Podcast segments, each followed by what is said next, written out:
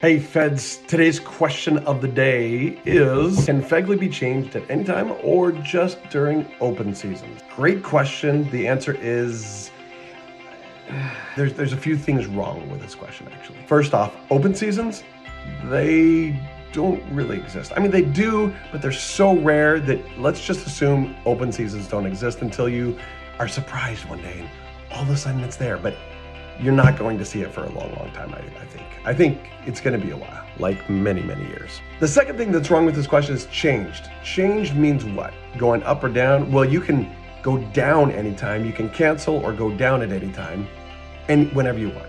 You can't just go up or can't get more.